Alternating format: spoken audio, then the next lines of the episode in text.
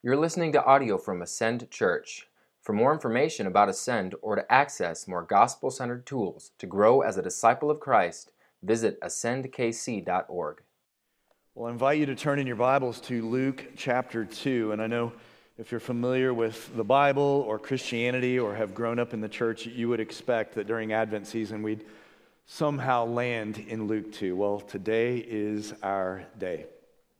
Luke 2 is where we'll be anchored. If you don't have a Bible, you can reach in the seats in front of you and find Luke 2 on page 857. And this is likely a familiar account of the Christmas story. And maybe some of you have the experience of watching Christmas, uh, the Christmas special with the Peanuts, and hearing Linus give the account. I'm sure this will be familiar to you, but uh, we want to unpack it in a very special and unique way to highlight the topic of peace. This is our third Sunday in Advent. We've gone through kind of a journey of the, the Terrell experience with Christmas. We looked at hope through the eyes of young Jeff, who grew in his hope of Christmas through the Sears catalog and specifically the Star Wars pages. Uh, we also saw last week the girls in our family that grew in their joy of Christmas through running down the stairs and seeing what had been left for them overnight. And this morning, we continue the idea of peace through Christmas realities. And maybe you can relate to me on this as an adult. Have you ever been in the room when kids are opening Christmas presents? It is chaos. There is paper going everywhere. Isn't it amazing how much time we spend wrapping presents and it's gone in a nanosecond? And there's squealing, there's, there's all kinds of excitement. And then as an adult, there's that moment when you realize, well, tranquility, peace. The kids are actually playing with their, their new toys and gifts. And for a moment in time, all seems to be right with the world. You see, peace is conjoined with Christmas. In fact, listen to all of these songs that you are likely familiar with that include the topic of peace. Silent night, hark the herald angels sing. O little town of Bethlehem, good Christian men rejoice. I heard the bells on Christmas Day, and I'll stop there, but there are more of them. And it just reminds us that Christmas and peace go hand in hand, or do they? Maybe you can relate to me that the Christmas season is often not filled with peace, whether it's trying to work through the Christmas wish lists of family, whether it's through realizing that you missed the Black Friday special and now the price has doubled, whether it's trying to figure out the, the month ahead and how you're going to be able to visit all of the family and make the trips and make everybody happy. Christmas is not necessarily filled with peace. And neither is the world, is it? Neither are our lives. And you know what's interesting is that as we reflect on these realities, it may seem like there's a contradiction in life with peace. In fact, even if you study the Bible and you look at how the Bible talks about peace, you might even see potentially a contradiction. In fact, isn't it amazing that every letter of the Apostle Paul begins in the introduction with the phrase in some variation, grace and peace? And yet Jesus Christ says in Matthew 10 34, do not think that I have come to bring peace to the world. So, what's the deal?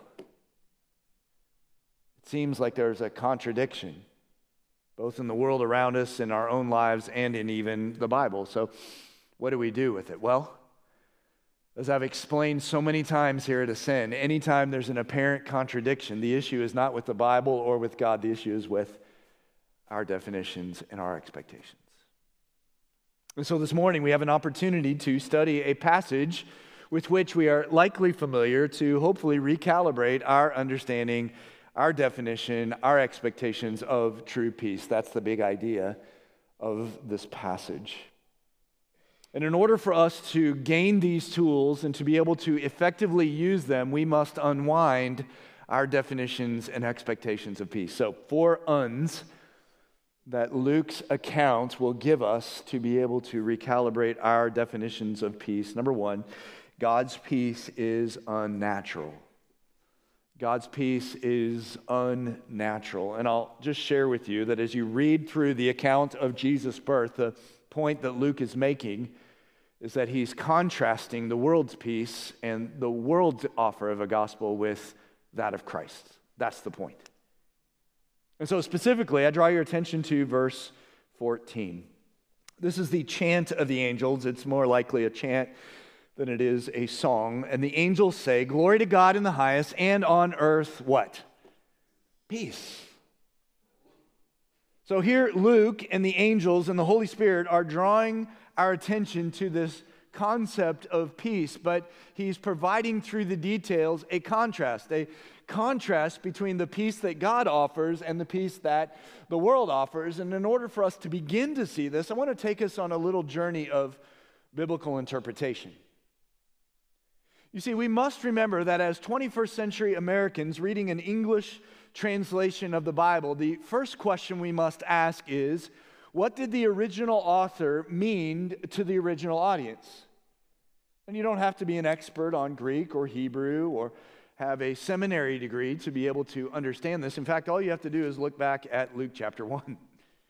If you look at verse 1 and 2, we begin to understand the purpose of Luke writing this gospel. And he reveals to us that in his day, many people had written accounts of the life of Jesus. And so Luke decides, I'm going to write another account of the birth and the life of Jesus, but I'm going to do it specifically to a man in verse 3 named Theophilus. Do you see it in the text? I'm, I'm drawing your attention to the text to show you that you too can do this. Theophilus is the original audience. And we begin to understand who Theophilus is by the details that Luke provides. First of all, we see that Theophilus has a Greek name. So he is likely someone who either grew up or has been greatly influenced by Greek culture. And Greek culture, as you study the Bible and as you study history, was focused on orderliness and logic and philosophy. That's why Luke says in verse 3 it seemed to me good also, having followed all things closely from time past, to write an orderly account to you so, what that signals to us in the 21st century is that Luke intends to make a point through the details that he provides, through the order of the stories, through the accounts of Jesus preaching. This is the point of his writing, and this informs us in the 21st century. But there's also other details. In verse 3, he provides a phrase before Theophilus' names. Do you see it in the text? Most excellent Theophilus. You can write down Acts 24 and verse 2. The same author, Luke, writing to the same original audience, Theophilus, uses this exact phrase to describe the Roman governor of Judea named Felix. So, so, what are we doing by going through these historical details and the details of these opening verses in Luke 1? We are actually educating ourselves as to the original audience and the purpose of the original author writing. That's so important for us.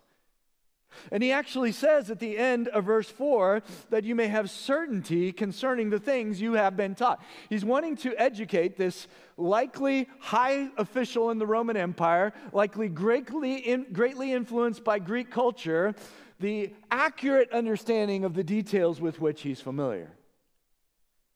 So now that we understand that, now we can understand better Luke 2. And he says in verse 1, the verse that you're familiar with from Peanuts. In those days, a decree went out from whom? Caesar Augustus. We've got to do a little work for us in the 21st century. Caesar Augustus became emperor of Rome in 27 BC. He was emperor after two decades of civil war and great unrest in the Roman Empire. In fact, so much so that the Roman citizens thought the empire was on the edge of crumbling. Caesar Augustus comes on the scene and immediately begins instituting reforms and recalibrations of government, of society. Historians tell us that Caesar Augustus is one of the most important leaders in all of world history. And we learn about Caesar Augustus and now tie this into the peace that the angels were chanting in verse 14 by understanding that the period in which the account in Luke occurred and the writing by Luke to Theophilus is during a period of time in Roman history called the Pax or Peace Romana of Rome. The Peace of Rome. It's two and a half centuries that are known throughout Roman history as the Golden Age of Peace. And this was of primary importance to Caesar Augustus. In fact, he declared himself the savior of the world. He, he wrote an extended document that he instructed to be read in front of the Senate when he died, and it was translated into English as his works accomplished. And in these works accomplished, he testifies to his desire to be known as the architect of sustained peace to the entire world. That was his focus. So now you can see that everything that Caesar Augustus did had as its ultimate goal how he would define peace for the Roman Empire. That's important as we further examine verse 1. Do you see what it says? A decree went out from Caesar Augustus that all the world should be what? Registered. Now, this may seem to us as U.S. citizens, what we experience every few years, that this is simply a census to see how much the population has grown or declined, but it's so much more than that. The word registered literally means to be registered on the official tax list. And now you're starting to see a little bit behind the curtain to the Pax Romana. In fact, Roman historian Tacitus said, that Pax Romana was a thing to be feared, experienced through brute force. Now, why am I providing all of this? Because the details that Luke provides in the birth narrative are intended to signal Theophilus and us to this fact the peace of God is not the same as what the world provides. In fact, here's a quote that the team will put up on the screen The peace offered by Christ is not defined or achieved or enjoyed the way that human nature defines, achieves, or enjoys human peace. That's what Jesus meant in Matthew 10 34. Do not think that I have come to this world to bring the peace that the world offers. The way that the world system defines peace, the way that the world system enjoys peace, his peace is different. And the angels are declaring this to be so in verse 14, but we further have to examine this account in order for us to see that more clearly. So we're going to jog through this amazing passage. Let's get our running shoes on and look at number two. Peace from God is unexpected. Peace from God is unexpected. In verses 1 through 7, Luke unpacks the birth of Jesus Christ. And so Theophilus would have understood this is significant, and he would have expected a birth announcement to follow. That's the Roman culture. The Roman culture was that if some child was born from a, a high standing family, especially a, the Roman emperor's family, then an official announcement would be declared. And the audience of that announcement would have been dignitaries or, or people of high importance, but that's not what we see in verse 8. Look at what it says. And in the same region there were who? Shepherds. Now, a lot of ink has been spilled to try to understand in that day and in that culture were shepherds despised or were they revered? And we don't know, but what we do know is that shepherds were at the bottom or the low end of economic status. These were peasants and not dignitaries. And so the, the signal by Luke showing us that the announcement came to the low end of the economic spectrum is unexpected. Now let's learn more about these shepherds. It says, in the same region, there were shepherds out in the field. Now, this phrase appears to simply be a location designation. They're out in the field. That's all it seems to say, doesn't it? There's so much more richness with this if you look at the original language. It, for those of you who care, it's a, it's a participle, and the word actually translates to live in a specific, specific area for an extended period of time. Now, why is that important? Because what this reveals is that these peasants were hired by the owners of the sheep and that they were spending time out in fields outside of Bethlehem. We can start to connect some historical dots to understand this was at the time before a major festival in Israel, likely Passover, where lots of sheep would be sacrificed. Doesn't that sound interesting when we come to the atonement of Christ on the cross? Isn't that cool how unpacking scripture? and digging into the text reveals even more color. So these shepherds are out in the field, and it says they're keeping watch over their flock. Now, there's an untranslated word from the original that helped me personally. Maybe it'll help you. Do you ever wonder, and this is a spoiler alert, the, the, the shepherds will leave their sheep and they will go look for Jesus. I always wondered, how do they do that? Because shepherds in ancient Israel were required to give their life for the sheep. So, why would they leave the sheep? And how would that look? And how would that be faithful shepherding? Well, the untranslated word actually translates that they were keeping guard of their flock in prison. Isn't that interesting? Now, of course, Luke is not talking about a literal prison, but what he's talking about is an area of confinement. And if you go over to John 10 and see how Jesus describes himself as the good shepherd, he describes a little bit more detail to help us understand how the ancient world kept track of sheep. And what they would do is they would build a wall out of shrubbery or sticks that would keep the sheep in one location with one opening where the shepherd would either stand or lay so that nothing that was not supposed to come in would come in and no sheep that was not supposed to come out would come out. And so, what this is revealing is that these men were actually faithful. They were actually very professional. And when they left the sheep, they probably left them under the charge of an under shepherd who simply needed to stand in the opening. I found that interesting. But then it says that they were watching over their flock by what? By night. Revealing that the announcement of the great king of the universe came at an unexpected Unexpected, unexpected, unexpected. And you ever experienced this on Christmas Day? If you're a parent, maybe you've experienced what, what I have, and that is you, you spend all of this time saving up your money, spending your money, wrapping the presents, giving the presents to your kids, and instead of them playing with the contents of the box, they end up having more fun with the what? The box. Maybe you husbands have experienced this that the, the gift that you spend the most money on for your wife often is not the one she enjoys the most, it's the simple one that shows you care the most.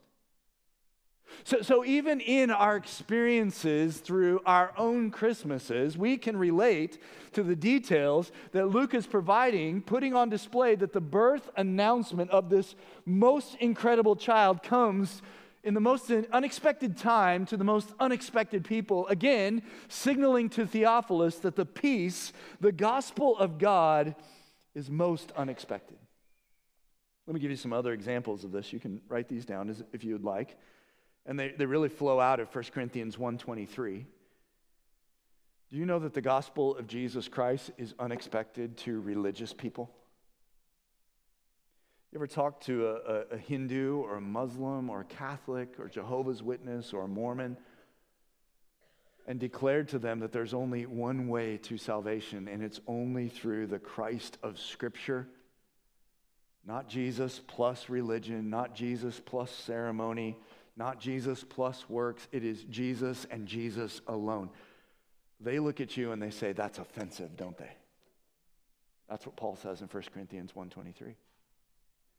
Consider people in your life experiences who are secular and have no interest in religion. And you begin to explain to them that the gospel of Jesus Christ that can actually give them true hope and help in their life isn't the, the path to health, wealth, and prosperity. It's actually the path to uh, self sacrifice.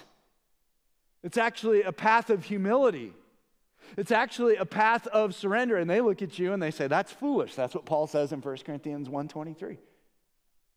And then Peter adds on to this. You can write down 1 Peter 1:12, and he says that even the angels look at the gospel of Jesus Christ and they say, "Now that's unexpected." I can tell you this. They are looking at Jeff Terrell and they're saying, "How, God? How would you place your grace upon that guy?" You see, there's nothing that I bring to the gospel that is of any value on my own. The angels long to investigate this gospel because it is unexpected. And yet, it should be expected if we're looking through the right lenses, right? In fact, would you look back at chapter 1? Chapter 1 of Luke, verse 52. This is Mary's song of praise. She declares, verse 52, that God has brought down the mighty from their thrones and exalted those of humble estate. You see, God's not interested in finding the most talented, the most wise, the strongest. He's actually looking for the bottom of the barrel.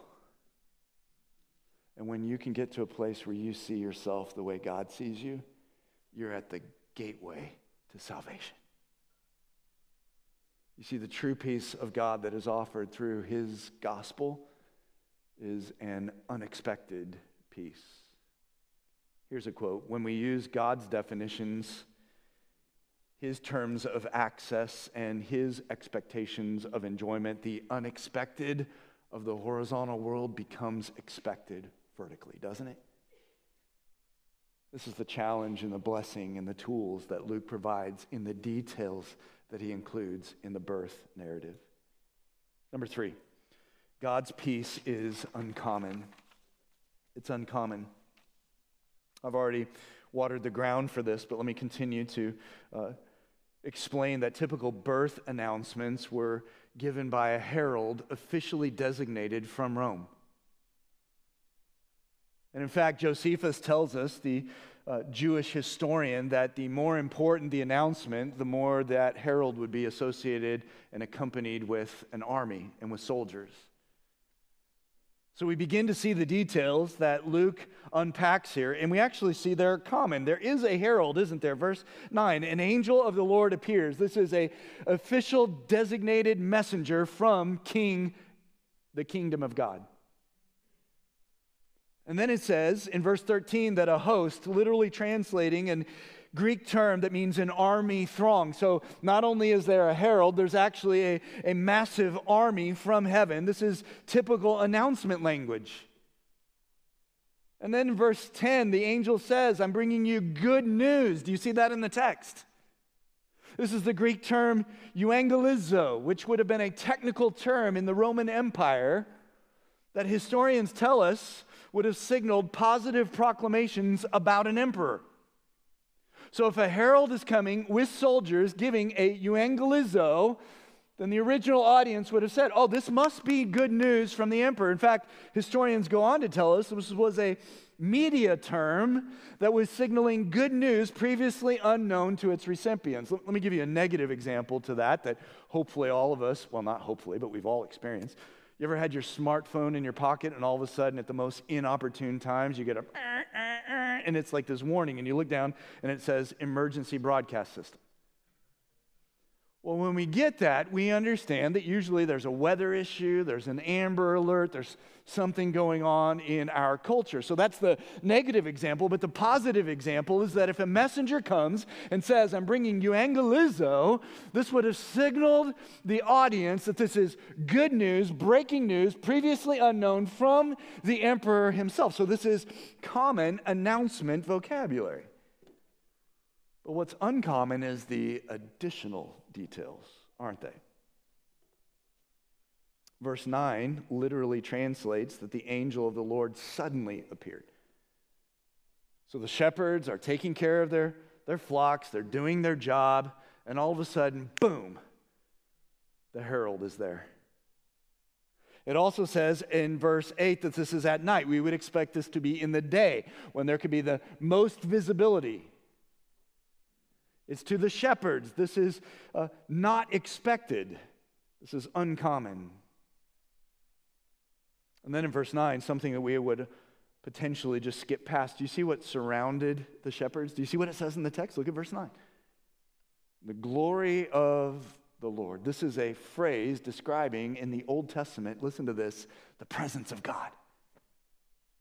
And the presence of God had been absent from the scriptures for hundreds of years. The last time this concept was portrayed was in Ezekiel 10, when Ezekiel saw the vision of the glory of God, the presence of God going from the Holy of Holies to the temple precincts, to the wall of Jerusalem, out the wall of Jerusalem, not to be seen for hundreds of years, but on this night, in this location, to this low end of the economic status the presence of God is here. This is uncommon. And then remember who the shepherds were. They were Jews. And in verse 10, the angel says, Fear not. Which, by the way, let me just give you a, a quick aside for a moment. Can I do that? It is normal for shepherds out in the fields watching their flocks to be fearful when they see an angel. Can we just allow for that? But now, can we also bridge from that laughter to reality in our lives? There are circumstances in our lives that are natural to cause fear. But the solution that the angel provides here is the same solution that we need to apply to our fears, and that is the solution for actual change and hope and help in our moments, in our season of fear, are not pills, but the Word of God. Now, let me hasten to add I'm not saying there's nothing wrong with pills.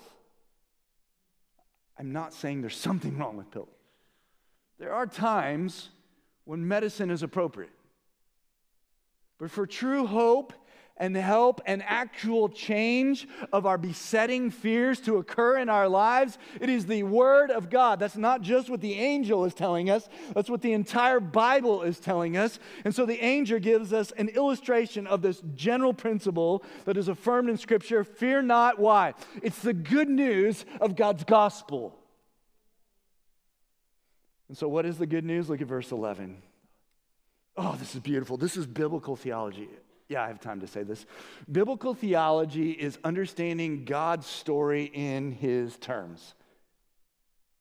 It is a reminder as we study Scripture that every passage points to other passages in Scripture, that every passage is intended to connect dots to get us to Christ. And if we will read Scripture in that way, then we are reading it the way that the authors of Scripture and Jesus himself read Scripture. And then the angel is doing that here. And Luke is doing it, and the Holy Spirit is doing it. Verse 11 says, For unto you is born this day. Do you know of any passage in the Old Testament that begins with that vocabulary? For unto us a child is born, unto us a son is given. Isaiah 9 6. You can write that down. I think this is very intentional vocabulary. How do I believe that and how do I conclude that? Well, look at the rest of the announcement. In the city of David, Micah 5 2, but you, Bethlehem Ephratah, Though you are little among the clans of Israel, from you will come forth a ruler who will rule over the house of David. He goes on to say, a Savior, which we can go all throughout the Old Testament to see that there's a prophesied one who will save his people from their sins. And then he says, Who is Christ? Now, it's easy for us to just see this as another name, but this has so much more significance. It's actually the Greek term that translates the Hebrew term anointed one or Messiah. And so, in this statement for the Jews, what the angel is saying is you know that, that promised one that you've been looking forward to since the Garden of Eden? You know that one that the prophets said that just like prophets, priests, and kings will be an anointed one, but as all of those great prophets and priests and kings have failed, there will be one who embodies all of those roles and does it perfectly? This baby is the one. I'm kind of excited about that. I hope that you are. He's tying this all to Scripture to explain to them the significance of the uncommon baby who has been born. Now, verse 12 gives us a, a, common sign. This will be a sign for you. You will find a baby wrapped in swaddling cloths. That's common. this reveals that the mom and dad care about the baby, that they're taking care of the baby. Now, why that's important, historically speaking, is because of what follows. It's not the swaddling clothes that is the primary uncommon sign. It's that this baby is going to be lying, look what it says in verse 12, in a feeding trough. Not typical, uncommon.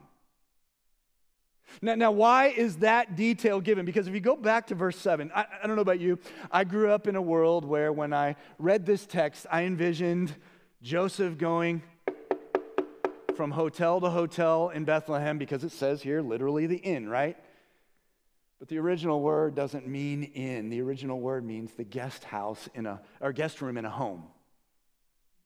So, what Luke is showing us is that as people went to the, the place of their birth, the place of their registration, they would look up family members, go to their homes, and they would stay in the guest room. But because this was a registration, the family that they went to did not have room in the guest room because somebody else was taking that up. So, Mary and Joseph stayed in the courtyard where the animals stayed, that was surrounded by a small wall that would keep predators from the outside from coming in and would allow the the shepherds to be able to see over and see, oh, there's a baby that's crying. It's wrapped in swaddling clothes. This is not a baby who's been discarded, but it is lying in a manger. That's not typical, and this was an uncommon sign. You ever notice how in life, when we're really praying for God to show up in a major fork in our life road, that it often is an uncommon answer that He provides? I remember when I was in college, I was at a small Christian school and I was playing baseball, longing to make the major leagues. And I had the opportunity to play in an elite summer league where I would play against all of the best players in college baseball. And I'm, I'm thinking about this and thinking, okay, Lord, this is clearly your will. I mean, if I'm going to play Major League Baseball, this is an important step in that path. I promise you, I will do, I will evangelize, I'll do all the good things. You know those promises that we make. I, I sought counsel. I was praying. I even fasted. So I'm doing all the things that my God would expect of a child of his pursuing him. It seemed like this was a, a good thing. It seemed like it would bring glory to him. And guess what? It all fell through. And I ended up coming back to Kansas City, playing at basically an extended high school league, and thinking, God, what are you doing? But you know what happened that summer? I met the love of my life, Sally. And the rest, as they say, is history. God often works in uncommon ways. And the details that Luke provides here are reminding us of that fact that the peace of God is uncommon, just like the announcement of his birth. Let me give you three reminders of this. First of all, God's plan and power are always better than our own. God's plan and his power are always better than our own. Isn't that what we see when we see the prophecies of the Old Testament? How many times have you, in just kind of a moment of weakness or maybe pride, said, Well, that's not how I would have done it? God's prophecies, his power, his plan are always better than our own. Number two, we see in the text that his timing is always better than our own. We see in verse 11, today, today, today is born to you, shepherds, the Savior. Don't you think that there were previous generations who would have longed to have an angel announce that it was their day? It was their generation when all of those prophecies were fulfilled. But in this particular moment, in this particular time, God's timing was made perfect. And the same is true with your lives, beloved. Number three, God's definitions are always better than ours. Look at verse 10. Great joy will be for all the people, and I believe this phrase, as most commentators agree, refers to ethnic Israel. I think the angel is speaking specifically to the shepherds about their people and saying, Great joy is now coming to you, ethnic Israel, to the people. But then, as the narrative unfolds in verse 14, it is on earth, isn't it? As Simeon says at the temple, this will be not only the light to the Jews, but also to the Gentiles. And there's more details given in verse 14. This is not people who God would naturally choose to be on his team. In fact, it's the exact opposite. It has nothing to do with them intrinsically. It's not about their ethnicity, it's not about their social status, it's not about their sexual uh, gender, it's not about anything we bring to the table. It's not even about us coming to the table. And that's revealed in the phrase, on whom and with whom he is pleased. Listen to this quote. It'll be up on the screen by Bruce Metzger. It's not that divine peace can be bestowed only where human goodwill is already present, but that the birth of the Savior, God's peace, rests on those whom He has chosen in accord with His good pleasure. That's what the end of this verse means. God did not look forward in the corridors of time and see that one day Jeff Terrell would choose him. And so then he chose, chose me. That's not how it happened. God looked forward to the corridors of time and said, The most undeserving sinner in the history of creation is someone I'm going to place my good grace upon. I'm going to choose him because of my character, God said. And I'm going to bring glory by that broken vessel of clay carrying the gospel of Jesus Christ. That's the blessing. How do we summarize this uncommon peace? Well, this quote access to peace is uncommon because, first of all, it's God's choice, not ours. Second of all, the definitions are His. Do you know how He defines me and how He defines you? A depraved sinner at the moment of conception.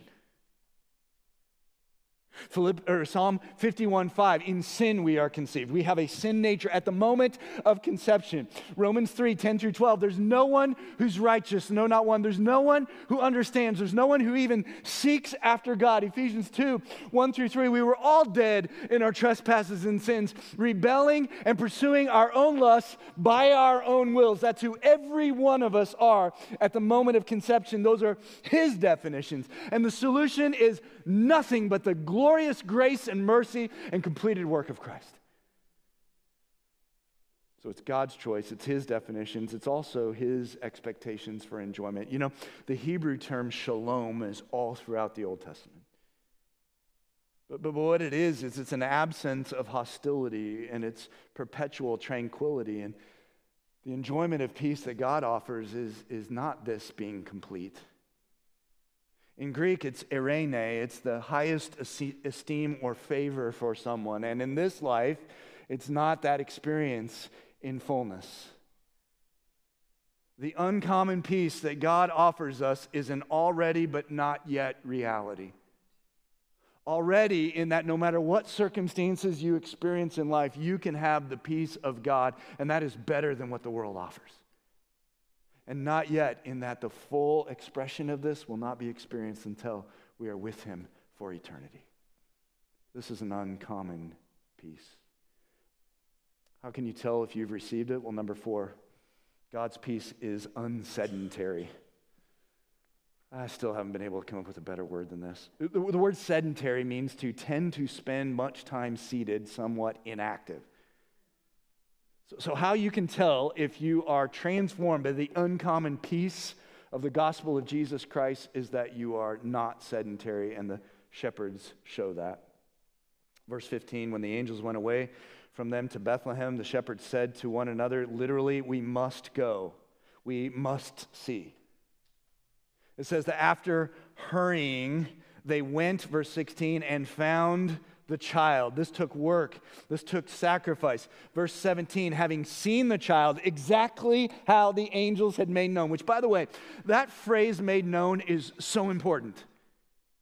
The, the herald was not just giving facts, was not just giving the, the length of the child, the weight of the child, and that mama's doing well, and here's the name. The herald was actually making known the details so that the shepherds would understand. Here's a definition of this word translated made known it is to reveal true meaning that is expected to lead to action.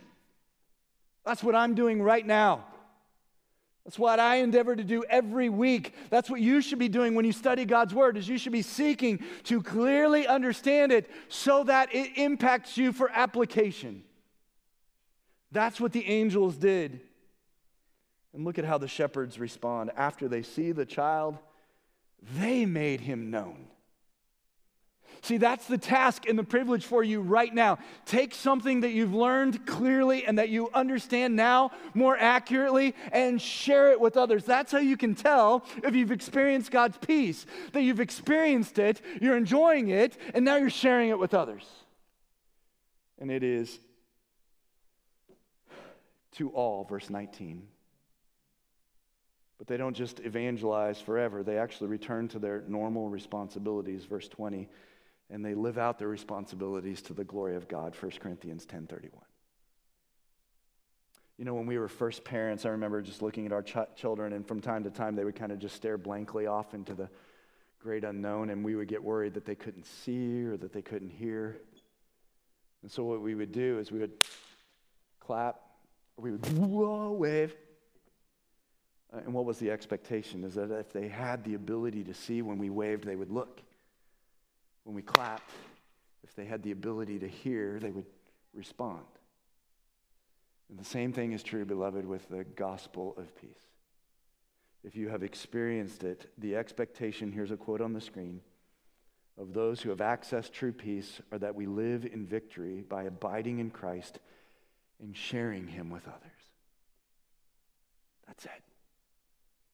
You want to be able to live in peace this Christmas season, even though you may not get what you wanted, even though you may not get the reaction that you wanted of the people you give gifts to, even though some, you know, in-law or family member may be frustrated with the way you handled the, the calendar, you can live in peace this way.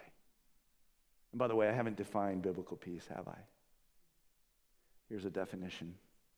True peace is depending on the completed work of Christ for salvation and living out that reality in the patterns of thinking, speaking, and living. That's true peace. So, beloved, as we prepare our hearts for the Lord's table, my question to you is Have you received it? And are you living in the victory of it?